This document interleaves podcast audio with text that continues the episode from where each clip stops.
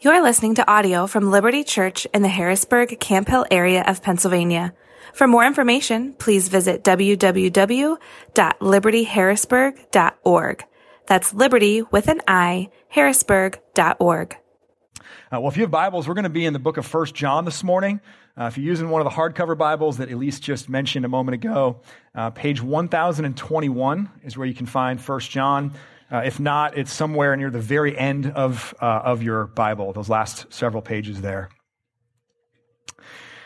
We live in a moment characterized by a lot of instability. I don't know that I have to convince anybody uh, of that, but a lot of instability. Cultural norms feel unstable, definitions of words, governments, political parties, platforms, institutions, various shapes and sizes, churches. So many things are, are seemingly changing at incredibly rapid rates. And in this kind of environment, we feel unstable increasing numbers of us, and that's true in this room, but, but as a society at large, increasing numbers suffer from anxiety and depression. All of us experience some form of insecurity and worry and doubt. For Christians, people who claim to know and to, to follow Jesus, one of the outworkings of this has been a, deep wrestling with whether or not to remain in the church, or in some cases, whether or not to remain a Christian at all. In the past decade, there's been a, a huge increase among the nuns, not the, not the Catholic order, uh, but nones, N O N E S, or adults who are religiously unaffiliated. It's been a huge rise over the last couple of decades in people that don't identify as having any religion, as well as growth of movements like the ex-evangelicals, um, people who once uh, identified as an evangelical Christian and no longer do for various reasons, or people going through various forms of what we would call deconstruction, or some even going through deconversion, saying, I, really don't want anything to do with Jesus anymore. The specifics of all that might be unique to our 21st century Western world, but cultural instability and the effects of cultural instability on Christians and on the church is not unique. In every age, there have been pressures to stop following Jesus or to not become a Christian in the first place. In every age, there, there have been pressures to leave the church or to avoid ever joining it in the first place. And this was true in Asia Minor near the end of the first century. Churches that, that had been established there, uh, and in many cases established by the Apostle Paul as he traveled around, around the Mediterranean world 50 or so years prior, planting and establishing churches. Uh, many of those churches were now seeing people depart from the church and depart from the faith. A few different movements, which would eventually give birth to something called Gnosticism, were on the rise. And it was into this environment that the Apostle John began to write. So by this point, the, the, last couple decades of the first century, he's the oldest and perhaps the only surviving member of the original 12 disciples of Jesus. So John begins writing in those last couple centuries of the first century, and he writes a gospel an account of the life and ministry of Jesus. Uh, he writes the book of Revelation, the last book that we have in our scriptures. And he writes three different letters known as 1 John, 2 John, and 3 John. This morning, we're going to kick off a, a brand new sermon series in the book of 1 John. And, and though technically this is a letter, you're going to see even this morning as we begin that it doesn't feel a whole lot like other letters in the New Testament. So over the years, people have categorized it more as a treatise or a pamphlet or even a kind of a sermon, a loosely tr- structured sermon, uh, rather than a letter. But regardless of its form, John wrote this so that Christians might have assurance and confidence about their faith. He wrote it so that Christians in the first century, by extension, those who read it later, might have assurance and confidence about their faith. It's written, in other words, in John's words, that you may know. That you may know. Now, in John's day, Christians needed fresh certainty about Jesus Christ and, and his work.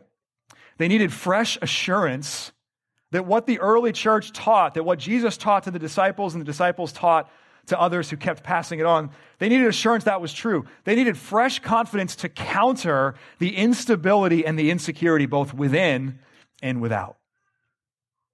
And so do we. So do we.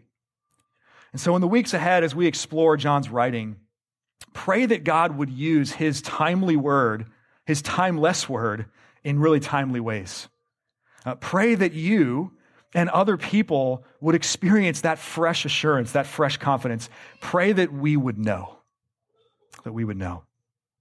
Let me pray for us, and then we're going to jump in to 1 John. Let me pray. Holy Spirit, we ask now that you would pour out upon us wisdom and understanding, that being taught by you through Holy Scripture, our hearts and minds would be open to receive all that leads to life and to holiness. We pray that you would lead us into all of the confidence and all of the assurance that is ours because of what you have done, Jesus. And we pray this in your name because you are the only source possible for it. Amen. Amen. I invite you now to listen with open ears to this book that we love. This is 1 John chapter 1. I'm going to read verses 1 through 4. That which was from the beginning, which we have heard, which we have seen with our eyes, which we have looked upon and have touched with our hands concerning the word of life. The life was made manifest, and we have seen it and testified to it and proclaimed to you the eternal life which was with the Father and was made manifest to us. That which we have seen and heard, we proclaim also to you, that, so that you too may have fellowship with us. And indeed, our fellowship is with the Father and with his Son, Jesus Christ. And we are writing these things so that our joy may be complete. This is God's word. There are a, handful of purpose statements that we find scattered throughout 1 John. But in this prologue, these, these opening words, we see here that he desires his readers to know, verse 1, the word of life. He's writing so that you may know the word of life. And with the rest of our time, we're going to unpack three things about this word of life. We're going to talk about what it is, we're going to talk about how we know it, and then we're going to talk about why we need it. What it is, how we know it, and why we need it. So, first, what it is. If this introduction to 1 John sounds a little familiar, uh, that's because it has parallels to both the book of Genesis and the Gospel of, of John. Genesis starts, first book in the Bible, in the beginning, God created the heavens and the earth.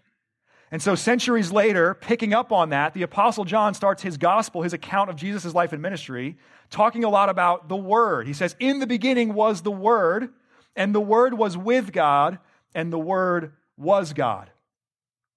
And so it's not surprising if we know the background of Genesis and John's gospel that in his letter, he starts with that which is from the beginning. And he writes a lot about the word of life. But if you look closely, you'll notice an important difference. In most translations of the Gospel of John, not the text we're reading today, but the Gospel of John, word is capitalized. The W is capitalized.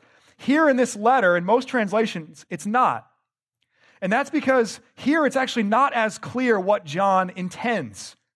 Is he talking about the word, capital W, which is a way of speaking about the second person of the Trinity, God the Son, Jesus Christ?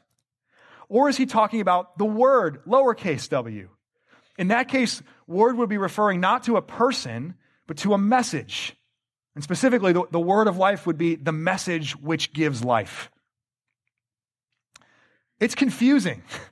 It's confusing. Maybe you're smarter than I am and you just figured it out immediately when you read it. But it's confusing because, on the one hand, John uses these impersonal references.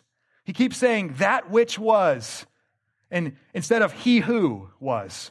And it makes us think that, well, word must be the message. It must be not the person, Jesus Christ. But then in verse 2, he says that this life, eternal life, was with the Father.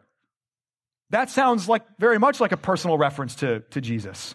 And, and the, his pre existence, the fact that before he came into the world, he was with God the Father in heaven. People a lot smarter than me have, have debated this for centuries. Here's the thing that, that I keep coming back to the Apostle John was a prolific and very capable writer. And way more important even than that, he's an, he's an apostle empowered by the Holy Spirit to write things down authoritatively for us, for the benefit of the people of God. So, what if there's actually a purpose to a lack of complete clarity here? If John wanted to be clear that he was talking only about the person of Jesus, or if he wanted to be clear, he was talking only about the message that gives life, he has all the tools in his toolbox to do that. He does that in other writings of his, but he doesn't use them here. And because he doesn't, we actually learn something really crucial that Jesus is the message, that the Word is the Word, if we want to say it that way. The capital W word is the Word, lowercase w. The person of Jesus Christ and the message that gives life are inseparable. Another way to think about it, we need both the Messiah and the message. One of those things by itself actually does nothing for us. In 1974, almost 30 years after the end of World War II, a man named Hiroo Onoda, a Japanese intelligence officer, finally laid down his gun on an island in the Philippines. He had been hiding out there for nearly three decades, thinking that the war had not yet ended. That's a little bit what it's like to have a Messiah, but no message.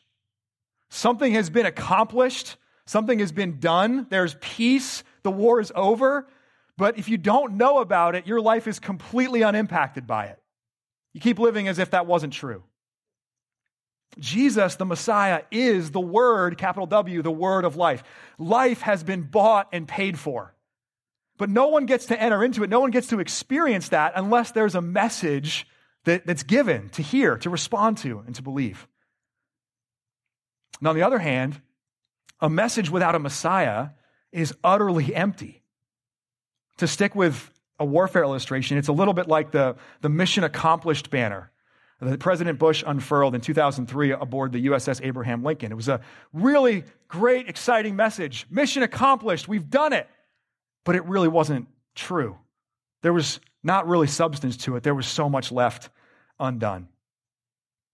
This message can only be the word of life. It can only give life if Jesus really came into the world. If Jesus really lived the perfect life that we could not. If Jesus really died the substitutionary death in our place, if Jesus not only died in our place, but rose from the dead to give us eternal life, to conquer Satan, sin, and death on our behalf. Any message about life, any message that claims to give or impart life is worthless unless those things actually happened.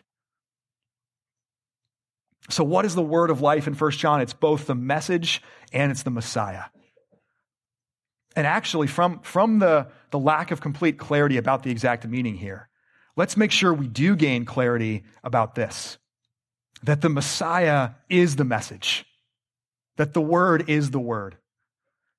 The good news that Christians believe, the good news that Christians are all about, is not something else. It's not how Jesus gives us tips and tricks to live a, a better life. It's not how Jesus even gives us eternal rewards in heaven someday, more than anything else, the message that we believe, the message we hang our lives on, is that we get Jesus. We get to find our life in Him, that He is the eternal reward more than anything else. And so, friends, if, if you are a Christian, make sure that is the clear center of your message. Make sure that's the clear center of your message. People in our church, people in our world have no clarity about this. So little clarity about this. And if we're honest, part of that is our fault. Part of that's our fault. Because what we emphasize as Christians is often not this, not the very center of the person and work of Jesus and what he's done. Instead, it's a political position, or it's our hobby horses, or even some of the benefits of being a Christian, which there are, or the implications of the Christian faith, of which there are many. Are you adding to the confusion or are you helping clarify confusion? And just really practically, if you want, this is scary to do, it's scary for me to do. If you want an honest assessment of that, ask someone that you know, a family member or a friend who's not a Christian, ask them what they understand about Christianity and what Christians believe from your presence in their life. Say, hey, what does my, my presence, I'm a Christian, hopefully they know that. What does my presence in your life teach you about what Christians are all about?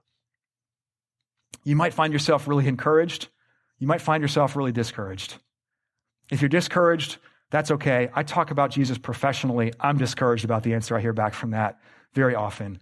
It's part of our own continued life and growth in this. But that's a practical way you can, you can ask and see. The word of life is both the Messiah and the message because the Messiah is the message. So if that's what the word of life is, second, second, let's talk about how we know it. How we know it.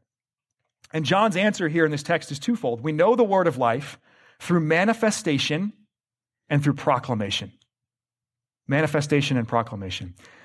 John's trying at the very onset of this, this letter to answer a really big question, which is how can that which was from the beginning, how can that which is eternal and is with the Father before time, how can it be seen and heard and touched the way he claims to have been able to see and hear and touch?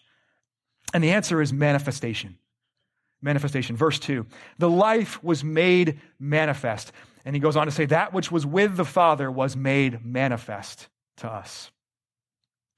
We can only know what God reveals. We're limited, we're finite as human beings, we're created. He's the creator.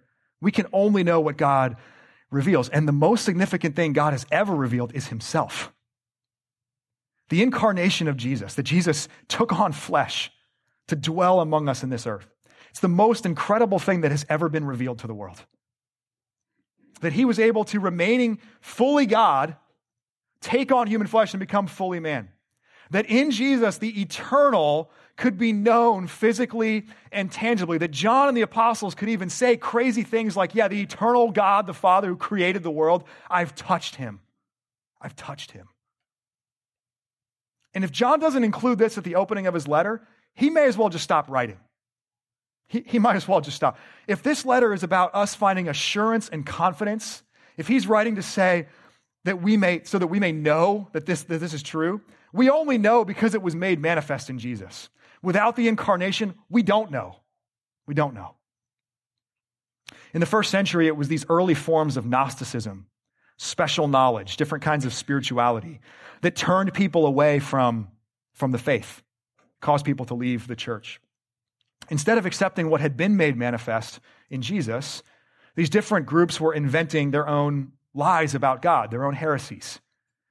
They had these belief systems that had some parallels, some overlap with Christianity, but then departed from Christianity in really important fundamental ways. We don't have the exact same groups uh, alive and well in the 21st century, but we do have a lot of their direct descendants. We do have a lot of the same heresies, some of which play up the humanity of Jesus. Yep, Jesus was fully human. He was a man that lived around and walked on the earth and, and, and taught morals and about the way to live, but they downplay his divinity.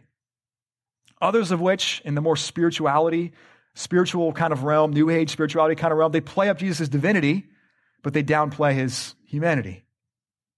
But here's the thing if the incarnation is true, then all of the other religions and cults and worldviews and spiritualities, they're all wrong.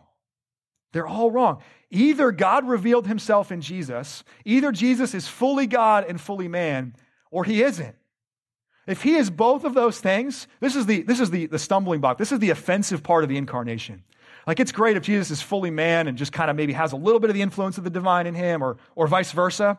If he is fully God and fully man, you and I now have to do everything he says. We now have to obey a Jewish man that walked on the earth for 33 or so years, 2,000 years ago. We're all beholden to what he told us to do. No one likes that. No one, that's offensive. We don't want to hear that. But if he's fully God and fully man, that's the only way to respond. If he is not that, John says, none of this assurance is possible. You won't know eternal life. You won't know the word of life. You might as well just spin a wheel of chance and pick something and live your life in light of that. You might as well just take bits and pieces of the stuff you like from other views and, and make your own. Only if this is true can you know. And John is saying, it is true. I have heard it and seen it and touched it. The eternal really was made manifest in Jesus, and therefore rejoice because you can know life. You may know life. So there's manifestation, and then verse three, there's proclamation proclamation. It's actually, you know, there's a lot of stuff. This is a densely packed letter. It's a densely packed opening to the letter. The main verb, the main action word in these opening verses is the word proclaim. All that John and his fellow apostles have seen and heard, all that's been made manifest in Jesus, he's saying, we proclaim to you. The gospel is a person and a message that must be proclaimed. And John says here that he both testifies to it, uh, that's the language of an eyewitness, someone who has firsthand observational experience of the stuff that they're talking about. And he also says he proclaims it, which is the language of an entrusted messenger, someone who has been sent with, with news to share. And so, someone who both testifies and proclaims is someone who has both experience and a commission. Experience and a commission. And John, like the rest of the apostles, had that in a really unique way.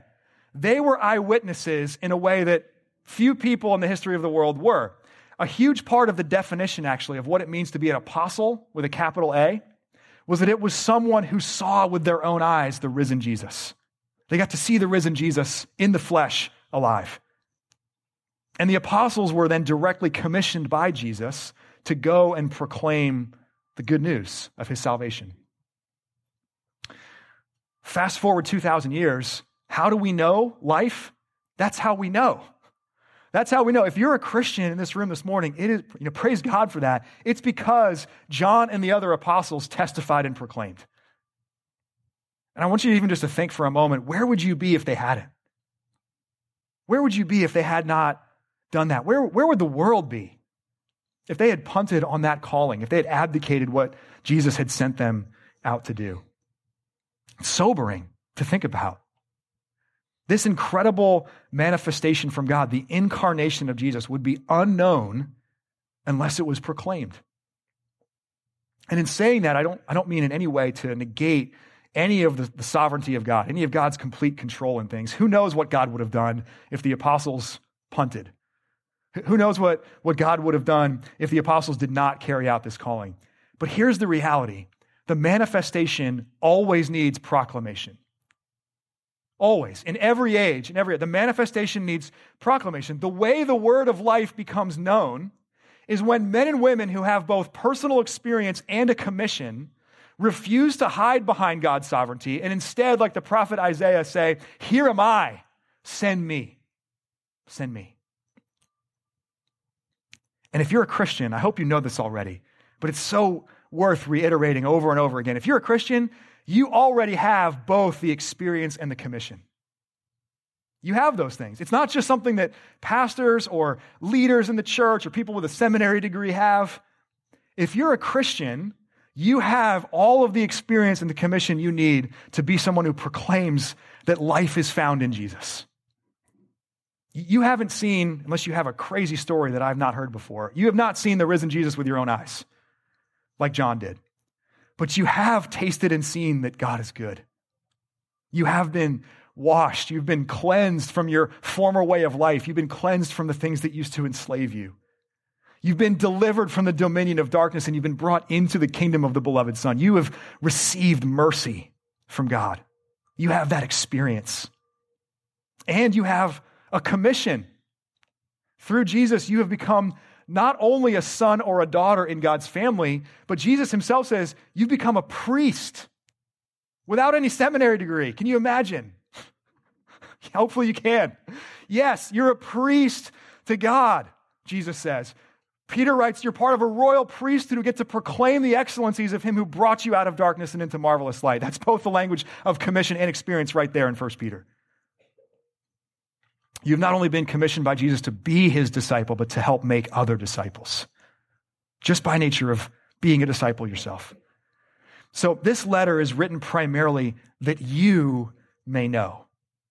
In other words, that, that we who already look to Jesus, that we who already look to find our life in Him might have assurance and confidence that we have it, that He's given it to us. But when we know, others will come to know through us. They'll come to know through us. And so if you're here this morning and you're in a place where you're just really wrestling deeply with faith, with doubt, as we do, as all Christians do in different times of their life, I, my prayer for you is that you would find all of the confidence and assurance that is held out to you by Jesus, but even in this letter. I, I hope that you walk away each week that we gather and we dive into First John and in the discussions you get to have in light of this series, I hope you walk away with deeper confidence and assurance that this is really true and it does count on your behalf. Some of you really just need that yourself in your life right now, and I hope you find it. Others of you maybe aren't in a season of wrestling so much. You're not burdened and plagued by doubt in this particular moment of your life. Our confidence and assurance is always meant to overflow into proclamation telling people that Jesus came into the world for, for sinners like us, imploring people to be reconciled to God. So it's not just that we may know, it certainly is that, but it's also so that others may know through us. And I'd invite you to, to consider as you reflect today or this week is assurance overflowing into proclamation in your life? Do you have confidence and assurance that these things are true? And is it overflowing into proclamation. If not, then I would also call you to really lean into this letter and into this series and into the discussions that you get to have in your home and your Bible study groups. Through manifestation and proclamation, the word of life is held out to you. So ask the Holy Spirit to, to deepen your confidence, to give you more assurance so that you might not only believe yourself, but that you might be one who proclaims to others. So that's what the word of life is. That's how we know it. Third, let's talk about why we need it. Why we need it. Why was this word of life made manifest and then proclaimed? John writes that it's for both immediate fellowship and eternal joy. Immediate fellowship and eternal joy. John, we read there in verse 3, wants his readers to have fellowship, which is a, a deep sense of identity and belonging, an enjoyment of relationship. And as he says there, it's fellowship not only with other Christians, not only among the people of God, but with God himself. He says, and our fellowship is with God and with his son, Jesus Christ. Christianity is not transactional, it's relational. There are a couple pictures of salvation in Scripture that seem a little bit more transactional, but to be a Christian through and through is not simply to, to check a few boxes of belief statements. Okay, I agree with those things. It's to be in deep relationship, fellowship with God and with his people. Fellowship with God in the broad sense is what it means to experience salvation. To be united with Christ, that's one of the central images for what salvation is in Scripture. To be united with Christ, that's relational, that's fellowship. To be adopted into God's family, we talked about that a ton in January. That's relational, that's fellowship. To be reconciled with God, that's relationship, that's fellowship. And then we're meant to experience that same quality of fellowship with, with others. So here's the thing the Bible does not give us, if you're a Christian, the Bible does not give you a category for other Christians that you want nothing to do with. it's okay to laugh because we all can probably like think that's going to be a struggle for us in one way or another. The Bible doesn't give us a category for Christians that we don't want anything to do with. If we have fellowship with God, then we have fellowship with each other. And that's already true positionally. It's already a work that, that, that, is done because of what Christ has done. But we're also meant to experience that in real life, not just positional, but experiential. We're meant to be at peace with and in community with other Christians. Now, that's not possible at the same depth with everybody. And it's not at all to downplay the complexity of doing this, of pursuing this at times. Most of you know, as I do, that sin wreaks relational havoc. And that's not just for people that, that are apart from Christ or outside the church. That's among people that all look to Jesus as their Savior. Sin wreaks relational havoc. Relationships get really broken. Get really broken. And so, this is not to say that in our relationships with other Christians, we never have any boundaries. We don't have to use wisdom for how we interact with other people. Yes, we do. But if you have come to know the word of life, you actually don't have the right to say things like, hey, you know what? You might be a brother sister in Christ. I don't want anything to do with you. Stay over there. You actually don't have the right to say that. And so I would invite you to consider are there any Christians, groups of Christians, individual Christians that you just don't want anything to do with? That you don't want fellowship with? And if so, I would just look at this these words of 1 John as a mirror and see in that that that is inconsistent with knowing the life that has been secured for you by Jesus. If, for example, if you have more fellowship, or if, especially if you want more fellowship with people who aren't Christians, but who share your hobbies, or share your political views, or share your skin tone, or share your socioeconomic status. If you want more fellowship with them than you do with people that have this fundamental unity through the work of Jesus, I would say to you that you are not seeing things clearly. And I would beg you this morning to not walk away from this place without taking that before the face of God and repenting and saying, God, that is not the way I, I meant to live my life. That is not the fellowship that you came into this world to secure for me with others and with you. You don't need to know the word of life to live that way in the ways that we just choose our own friends and, and ignore brothers and sisters in Christ. You don't, you don't need the manifestation of Jesus and the proclamation of his good news to have fellowship with people who are easy for you. The word of life has come so that natural enemies might have this kind of fellowship. Because after all, enemies is exactly what we were to God apart from his intervening mercy.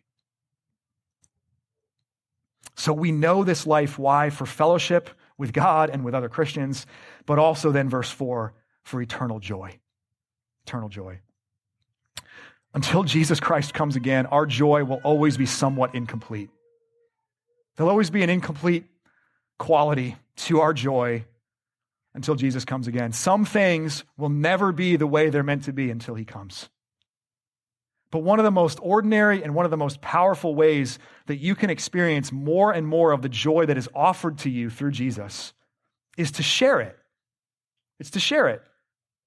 It's a paradox of God's economy. It's a paradox of the way the kingdom of God works. If we focus intently on trying to, to stir up our own joy, we actually become more miserable. That's because when we focus inward, we, we actually start to cut ourselves off from the source of joy. We're meant to look not in, but up and find our joy in Jesus. We're meant to look out and you grow even in your own experience of joy. You move toward complete joy when instead of focusing on yourself, you share the joy that you do have with other people. Shared joy is increased joy. Shared joy moves us toward completed joy. So here's an immediately practical application. If the Eagles win the Super Bowl tonight, had to find a way to get it in there somewhere. If the Eagles win the Super Bowl tonight, a lot of people in this room and a lot of people in our greater region are going to be really happy. They're going to celebrate a lot. You're going to see a lot of shared joy. Okay, when that, when that happens, take note of it. Take note of it. Watch how sharing joy increases joy. Maybe don't burn things down the way Philadelphia fans will. And that's, that's an interesting application of shared joy. So it's a limited application. So, and if they lose, please don't imitate anything that they do. Okay? It's a qualifier. But that joy, right? We're talking about a football game. That joy is minuscule in comparison with the joy of knowing that life is held out to you in Jesus. And so watch that, whoever wins, watch that and imagine if Christians were to share their joy in the way that a Super Bowl winning team's fans share their joy. Imagine what the world looked like if we even did that sometimes. Imagine. Friends, John has written these words that you may know life that you may know life, the word of life, the person and work of Jesus Christ, and the message of life found in him. It has been manifested, it has been proclaimed to you. You have been invited into immediate fellowship and into eternal joy. And so today and in, in the weeks ahead, as we dive into this series, may you know this life. May you know all of the confidence and assurance that is held out to you as one who has fellowship with God. And then, as an overflow of that, May others come to know this life through you. You already have all of the experience and all of the commissioning you need. So through you, may others share our fellowship and may others share our joy. Amen. Amen. Let me pray for us. Father, you have given us the glorious good news of Jesus Christ. You have given us fellowship with yourself fellowship with each other. You have given us joy. And I pray that as we joyfully receive your good news for ourselves, as we grow in assurance and confidence, that we might also be people who joyfully share it with others. And in all of that, may all of that ever give glory to you, by whose grace alone we are what we are. As we now prepare to come to this table, I ask that this moment would be one that's, that deepens assurance and confidence. That we feast upon your finished work, and in so doing, hold on to, take hold of the eternal life, the word of life that you have offered us in yourself, Jesus. Help us even in these moments to walk out of this room with more confidence and assurance than we came in. We pray this all in your name. Amen. Thank you for listening to audio from Liberty Church. To learn more about our church or to listen to previous recordings, visit www.libertyharrisburg.org.